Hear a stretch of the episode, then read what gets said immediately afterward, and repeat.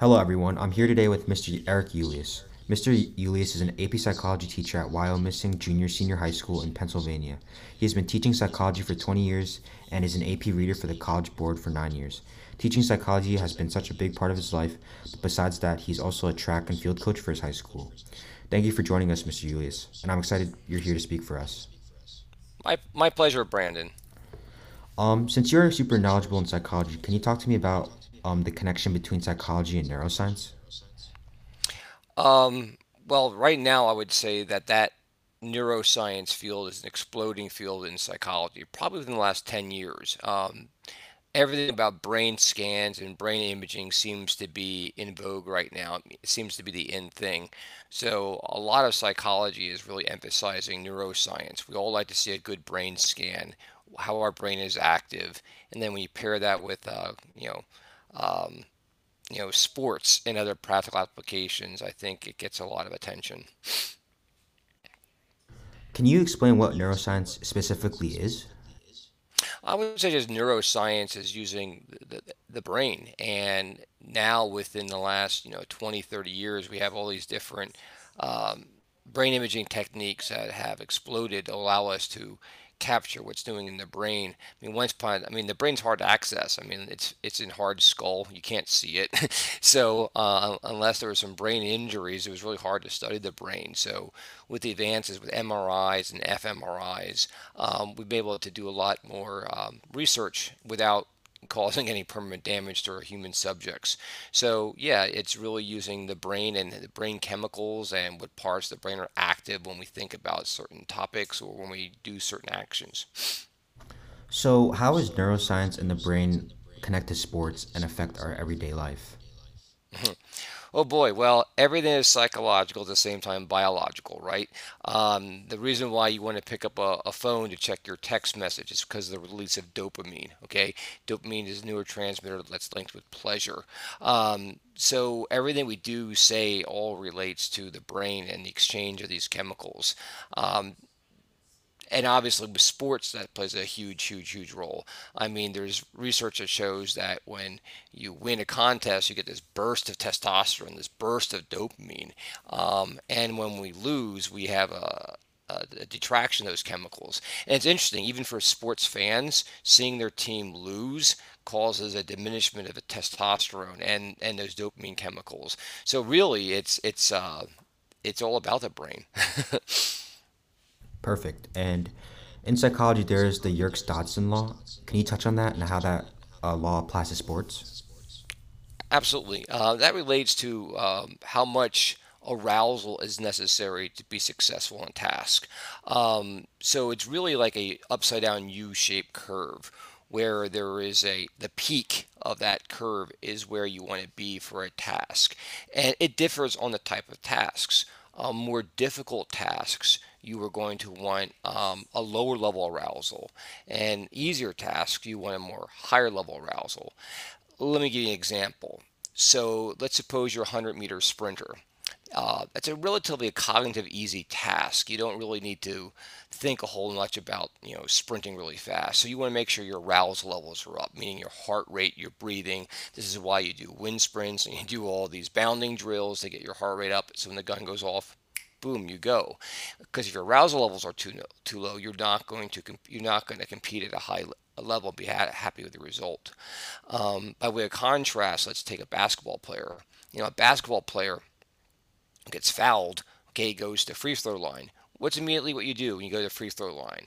You take a deep breath, you dribble a ball, you relax because shooting a free throw is actually uh, significantly more challenging than like hitting a layup. So you want to make sure you get your arousal level down. So the Yerkes Dodson law is extremely important for sports to know where is that you know level arousal. You want to be pumped up enough, but you don't want like adrenaline shooting out of your ears that you're going to make mistakes. You know, another example would be like on the football field, um, because when we're super aroused and we're super pumped up, you're going to make fouls, you're going to go offside, you're going to commit silly penalties. So it's like a balance, and I really think the Yerkes Dodson law is very important in sports, trying to find where is that level of balance in your arousal levels. That's a great example. Can you touch on what arousal really means, though? Yeah, I should clarify. Arousal is not necessarily sexual. Okay, arousal just simply means your body's activation, uh, your heart rate, uh, your breathing, your blood pressure, your, how much you're sweating, um, basically your body's level of energy levels. You want that really, really, really high in uh, low, uh, low cognitive kind of areas, and you want that kind of um, diminished in areas that require more concentration. Got it. And you also, um, why do we need to use our frontal lobes less during some sports and let the cerebellum do its thing, as you said? Okay, well, the frontal lobes is what is responsible for executive functions. It makes us most human. It's planning, judgment, those sort of things. And one would think we want the more of that, the better to minimize mistakes. The cerebellum, by way of contrast, is in the back of our head and it's responsible for just like automatic motor functions. Happens almost automatically without conscious awareness. Um, so that cerebellum is where automatic skill memory happens okay and really what you want to do is to be very, very efficient. Um, you want to have less activity in your motor cortex or your frontal lobes, and you want that to move back to the cerebellum to be more automatic processing. Um, I can give you an example here, and this uh, comes from Aki Salo. He's an associate professor for uh, sports biomechanics at the University of Bath. Um, Salo was working with a number of British athletes um, and was working with Ashleigh Nelson. She's a sprinter and she's one of Great Britain's premier 100 meter runners. And he said to her, Look, if Ashleigh starts to think about what she's doing in her 100 meter dash, or she starts thinking about where her fellow athletes are in the relay race, her neural system will break down and her technique breaks down, and she's not as effective. So, really, in a well learned task, you want to rely on your cerebellum more. Um, automatic processing um, is oftentimes superior in, especially in like a 100 meter event where Otherwise, if you start using your frontal lobe, you start almost questioning yourself. You know, did I get out fast enough? Uh, what am I doing? And oftentimes, those negative thoughts can kind of intrude. So uh, sometimes when an athlete has a bad performance, I'll just say, "Hey, look, uh, you used your frontal lobe too much. It got in the way of your performance." So really, I think for many athletes, um, particularly like the 100 meter dash. Um, when you're very well trained, let your training do the walk talking and let your training walk you through there. Trust your training and let that guide to that because you know research even shows that when you're using your cerebellum, you're actually consuming less energy and you're being more efficient than you are when you're using your more cognitive frontal lobes. So hopefully that's a good answer for the uh, clarification between the frontal lobes and the cerebellum with regards to sports activities. Oh yeah, that's great. And doesn't the cerebellum have something to do with uh, the zone, or otherwise known as the state of flow? Absolutely. Uh, I'm glad you mentioned flow. That was from uh, Mikhail high, a researcher who looked at the idea of flow, which is that sweet spot you want to be when we're completely immersed in an activity we love we're doing. Not necessarily sports, but it could be art, it could be painting, it could be literature, it could be even teaching, um, where we just lose track of our conscious self, we just lose track of time. Sometimes in the flow that people say that things slow down and our thought processes shift away from those cognitive frontal lobes and more to your unconscious and i suppose your cerebellum would be more active in those things. So absolutely the cerebellum would be more active in your flow state because sometimes you might not even realize how long you've been doing a task or how long you've been doing a performance because you're relying more on your automatic unconscious processes that's associated with your uh, cerebellum Got it. So you know all these functions and these parts of the brain and what they do. So do you think memorizing these functions and what the cerebellum does, for example, is important for athletes? Know, yeah, absolutely. You know, I would, you know, say to them in a big contest, you know, trust your training. It almost sounds cliche, but let the cerebellum, which is responsible for skill memory, do its thing. You know, you've been trained to do this, let the cerebellum do its thing, and don't let that frontal lobe that is doubting sometimes and trying to th- come up with a logical reasons for failure uh, to get in the way. So absolutely. Um, then there are certain times when you want to use your, your, your frontal lobes in your in your sports, and we'll talk about those things as well. Um, but for for a lot of times, you can overthink things, and that's why the I think it's helpful to say, you know, let your cerebellum do its thing, and you know, don't let your frontal lobes get in the way. How does an athlete actually tell its brain to like let the cerebellum do its thing? Like it's not just a switch. Again, I, I, I if you can just tell that athlete again, my cliche, trust your training. You know, I mean, you've done this before. Now, hopefully, some of these other uh, some of these other questions you'll talk about some of these visualization strategies may help you know elicit that. Um, but i would just you know tell an athlete hey look you've done this before you know you've trained this you've practiced this um, and just do let your body do its thing let its cerebellum do its thing I see. And yeah, we'll talk about visualization right now. So you sent me that hmm uh, information on how the Navy SEALs use brain brace strategies to help with training. Uh, can you talk about that and what they do? okay um, let me talk about you know how about if i talk about visual you want me to talk about the uh, the seals first or should i just go over visualization in general do you have a preference do i start with the seals first or do you want me to go with sports Um, you could do visualization first and then Navy SEALs second. Okay, we'll do that then. Cool. Um, I would say, you know, there are, you know, visualizations. I, I remember like, you know, sometimes coaches say, imagine yourself, you know, you know, you know, I've done some sports in high school. I did wrestling, you know, I did baseball, a little bit of running. Um, but the coach saying, imagine yourself in this position where you're, you know, taking them down a two-legged takedown, and imagine yourself going in there and taking that shot. And I thought it was kind of corny. You know what I mean? It's like, okay, imagine myself. How about I just do it? But no, I mean, there's a, a, a lot of research that shows that the value of visualization, which will be like one of the things that the Navy SEALs can do. Um, you know, and, and the research, this actually goes back to the 1970s. I, I think the Soviets were amongst the first to really use visualization strategies uh, for their athletes. And it's got a whole bunch of different advocates since then. Um, Tiger Woods has been using uh, visualization strategies ever since his preteen years. Um, world champion golfer Jack Nicklaus has once said, quote, I never hit a shot, not even my practice, without having a very sharp and focused picture in my head. End quote. Um, even heavyweight champion Muhammad Ali, the late great, even used visualizations in when he was thinking about in the ring. Um, it's really, really, really, really, really helpful to do this um, because it kind of activates the same areas in the brain when you're actually involve the task. So if you think about running, uh, it activates your motor cortex, um, which you use to move your legs. So then when you're actually in that situation, you, your brain has a sense of familiarity. Um, our cross country coach, uh, you know, Tim Hetrick, uh, the day before, the, the night before, we were ready to run our first cross country championship uh, with our girls from Wyomissing. Uh, this was back in 1999 at Hershey Stadium. And yeah, home of Hershey Chocolate. That's what the cross country championships were. We were right on top of the hill, overlooking the entire um, cross country course. And he brought our girls team up there and said, Now imagine there you are going through the first mile, going through the mile and a half, going through this two mile. There you are going up the hill, and you guys are going for that state championship.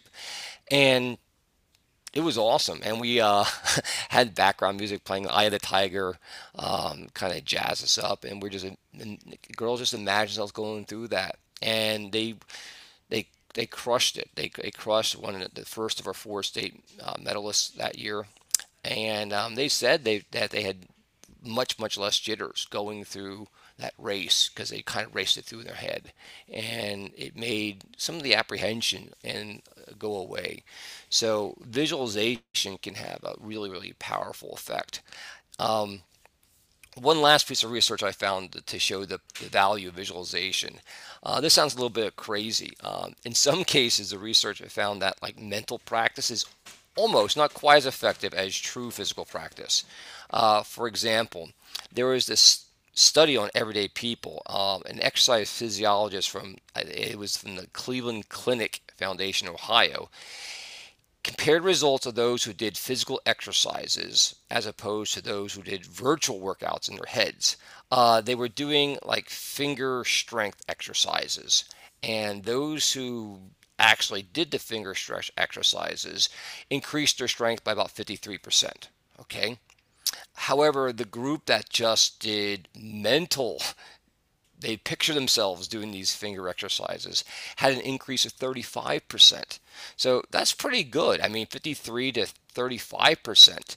Um, so there was a significant gains of this finger stretch. Just visualize yourself doing that. So yeah, um, I thought that was pretty interesting. With regards to your um, with your Navy SEALs there, um, the Navy SEALs have used training because they realize that obviously there's a lot of um,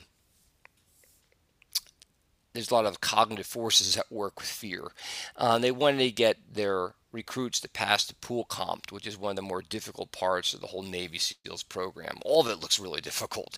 Um, so the four aspects what the Navy SEALs try to teach their um, recruits to better pass the fear of this pool test um, is fourfold. One is goal setting, uh, where you, you set your goals and you break down your goals into little parts. Like, for example, you would say, okay, you have a 10 mile run today. It sucks, but break it down. Okay, look, I'm going to get through the first mile. All right. When I'm getting to the first mile, I'm going to realize, hey, I'm into this. And now I'm going to look forward to my second mile. So, breaking down a large goal in small parts is pretty helpful. Positive self talk. Uh, oftentimes, we get negative in self and just teach yourself to, as uh, we say to our athletes, have that positive conversation with yourself. So when you're going through that one mile mark, you feel, okay, I got this. I got this. I'm, I'm where I want to be. You know, my, my, my pace is good. Um, I'm not out too fast. I like where I'm at. This is good. The third thing was visualization, which I spoke of, where uh, visualize yourself going through the task. Because I said before, it activates the same areas of the brain when you actually do the task. And finally, arousal control. Uh, I mentioned arousal control is simply uh, controlling how your body's heart rate is and minimizing that. Sometimes just breathing techniques can help minimize that because um, we become agitated as our heart races and fear ensues. So controlling the physiological you know predictors of those things, such as your heart rate and breathing, can also help. So that is the um, the Navy SEALs and with their um, take is on um, you know brain and passing the the pool comp. That's great. Thank you for all that information, and I'll link that video below because I think it's super helpful as well. And um, what do you think is one common myth about our brains in relation to sports? Huh, that's that's that's a good question there. Um, well, there's a, there's a lot of them out there. Um, obviously, we're getting a lot better with like concussions. Um, you know, when I was in high school, you got your head hit. Oh, you just got like a little, you just got a little ringer. Get back in there. Obviously, you know when it there's a lot more uh, research and there's a lot more um, awareness of the damage of, of concussion. So I think you know those things are being you know set aside. So I think that a lot of those myths uh, related to concussions have been, kind of been been set aside.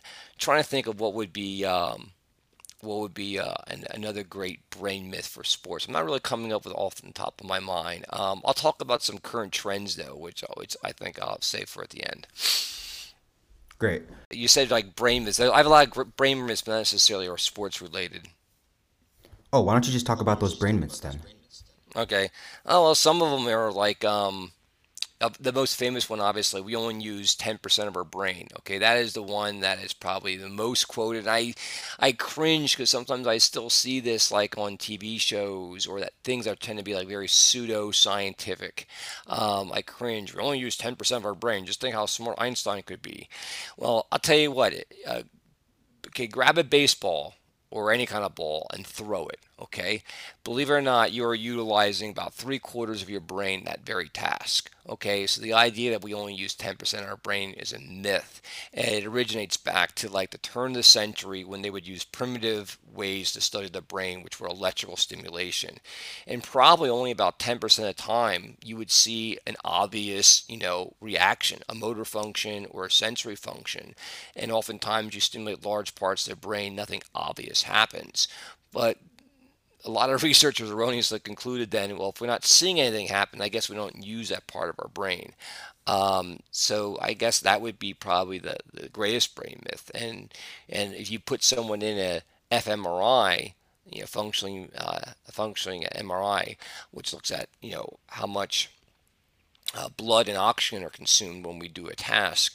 Usually, about you know three quarters of your brain is involved with that because you have to first use your occipital lobe to visualize what you're looking at.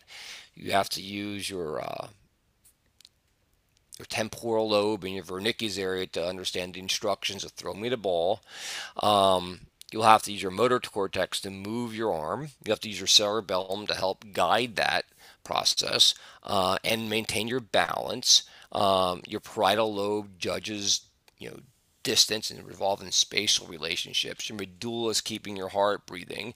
So there's a lot going on there with just a simple task. So that 10% myth is hopefully it's hard for that to die, but it's still around, unfortunately. So, how much percent do you think we do on everyday tasks? We're using our brain almost all the time. I would probably say we're using it almost all of it all the time. Uh, I would say probably you know, fifty to ninety percent all the time. Got it. Yeah, that was super interesting. Do you have any other general brain myths? Okay. Um, the idea that you are, you know, left-brained or right-brained, um, we use both our we use both our hemispheres. Okay, we use both hemispheres. We have we have uh, one brain but in two hemispheres and someone might say well i'm such a, a left i'm such a left brain logical person okay now i mean now you just use your your left hemisphere, but you need that right hemisphere to convey faces, to look at faces and recognize faces. You need that right hemisphere to maybe bring a little bit of holistic to it, the bigger picture of what you're looking at. Um, so even an artist that says, well, I'm, I'm such a right hemisphere person, well, you need your left hemisphere to speak, uh, to talk, to communicate. So, you know, we're not just like one hemisphere. I think that's also a myth. That's great. Thank you for that. And um, what are some brain training techniques to help people in sports?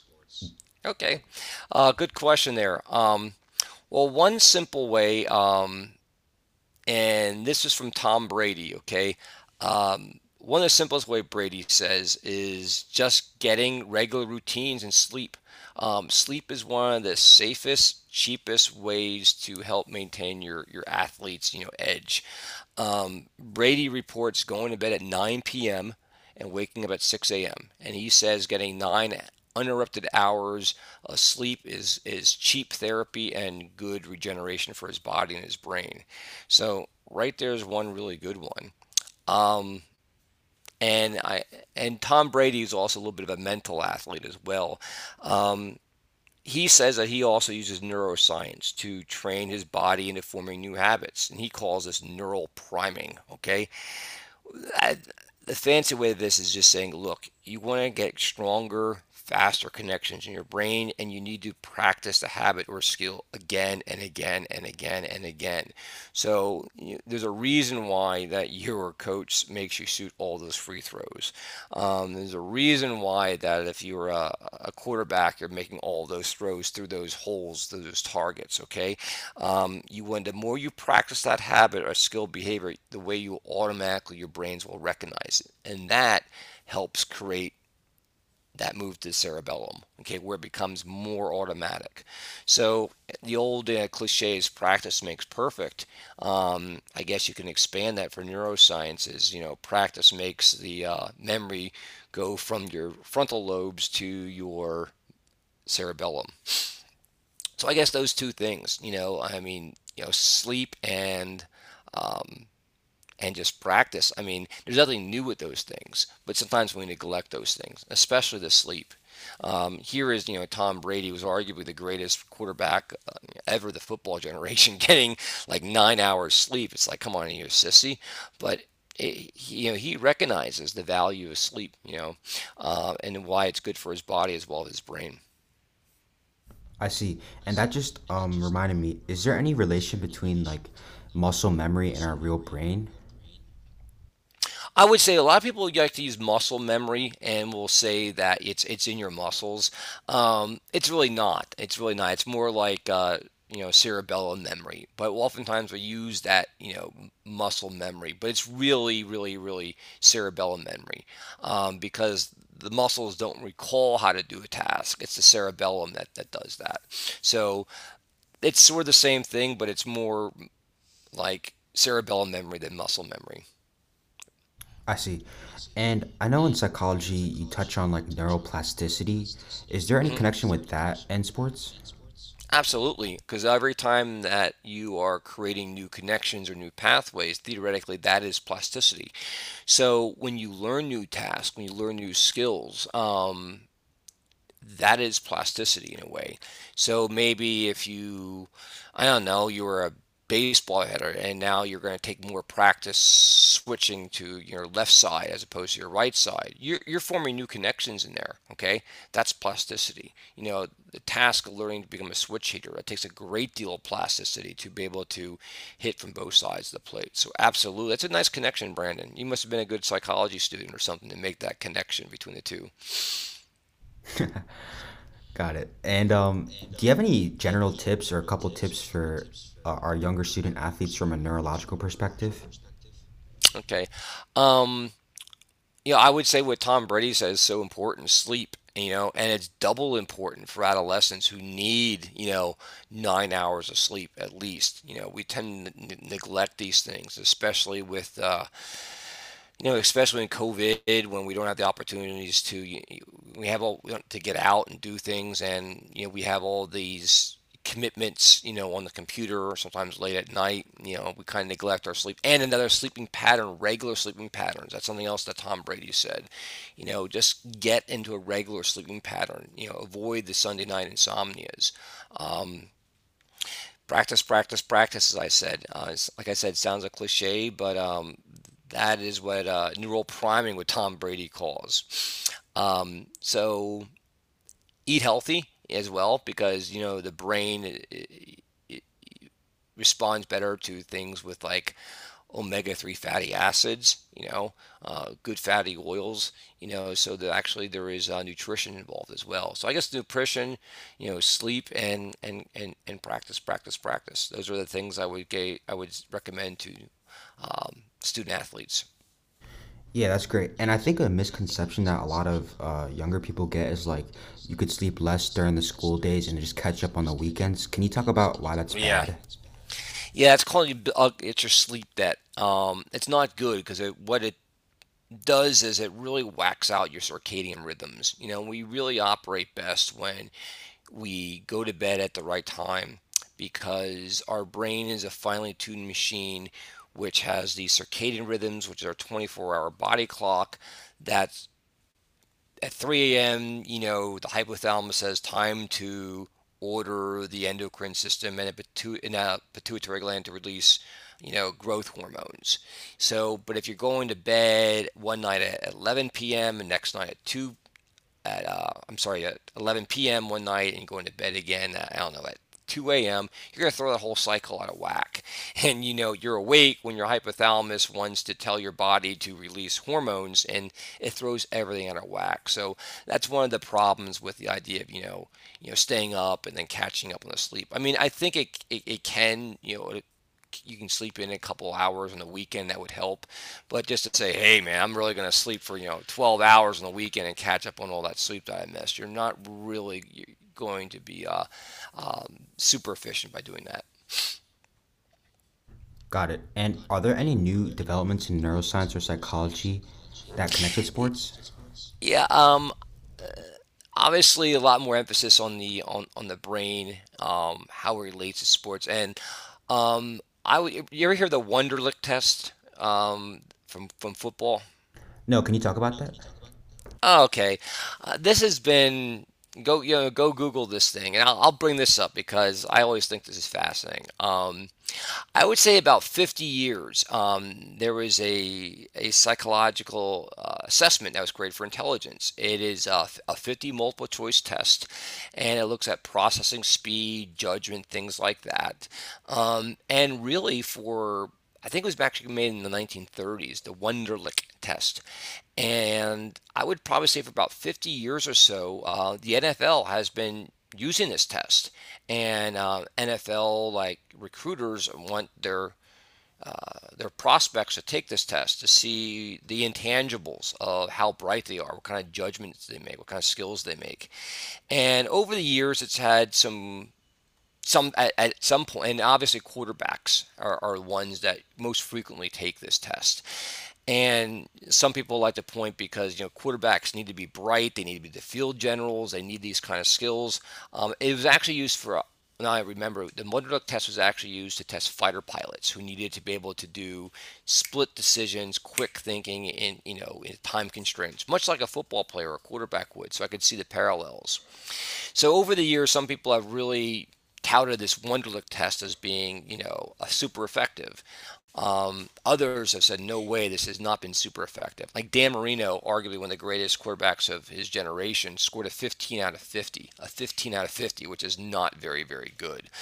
Um, um, the guy from Miami, what, Tua? I think he scored like a 19 out of 50. Also not very good. But he's a rookie, so remains to be seen how good he is. But he was pretty good for Alabama. Um, Fitzpatrick, you know, the guy, uh, he's been all around the NFL. Uh, I think he's currently with Miami right now. Um, I think he scored a 48 out of 50. Well, he's a graduate of Harvard, so no wonder, I guess. Um, so a lot of people would argue that maybe it has not been a very good predictor, and in the NFL, it certainly hasn't predicted draft order in the NFL. However, um, I just read something the Business Insider over the last like decade. They revisited this Wonderlic test and see it wasn't accurate portrayal of future NFL success. What they found out that it, it really didn't have much correlation with like you know your draft order, like you know your draft pick, so to speak. But it did find out a, a fairly moderate correlation that it the Wonderlic test did a f- decent job predicting like long-term success. So um, NFL players that would have like a higher one on those may be more likely to have more long-term success, five, six, seven years in the league, so to speak. Um, interesting enough, the, the New England Patriots you know, um, who've had a, their own dynasty, obviously. Um, they like when their rec- their future players take this test, and not just quarterbacks, but other skill positions. So the Patriots kind of invested kind of heavily in this Wonderlic test as a measure of cognitive kind of skills. Um, so I would say I think that's a kind of interesting. I hear the Wonderlic. So once upon a time, yeah, this is going to be the way to pick your quarterbacks.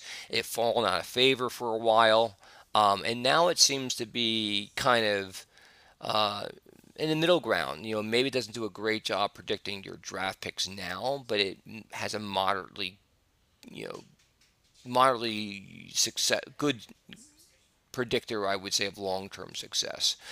I think I heard some kind of scout saying, look, it's not a make or break test, but if you got two athletes who are has similar physical qualities and they're relatively the same, but one scores better on the Wonderlic test. Let the Wonderlic test be like the tiebreaker if you're going to choose to draft this person or this person. So um, I read about that Wonderlic testing thing, and I thought that might be a cool thing to present to this uh, podcast. Great. And do you have any other last remarks or comments that you want to share? Um, I just think this is great that um, you got you know you know a podcast for this. I never did a podcast before. I was kind of excited to do this, and I'm just real excited to bring the knowledge of psychology to all audiences, especially young audiences. And I think um, there's a lot of applications for psychology. You know, so if you're not just simply interested in psychology because you want to be a therapist or you don't want to help out someone with schizophrenia, but you can see there's a quite the obvious application here in in sports, um, and it's kind of cool, Brandon, you're making the connection between the two here. So thank you for inviting me for this to talk about um, some of my favorite subjects, you know, sports and psychology. Oh yeah, thank you for being here. It was great speaking to you, and I appreciate your super knowledgeable outlook on neuroscience, our brain, and sports psych. Um, I guess that's it, right? Yep, that sounds good. Thank you for being here, everybody, and goodbye.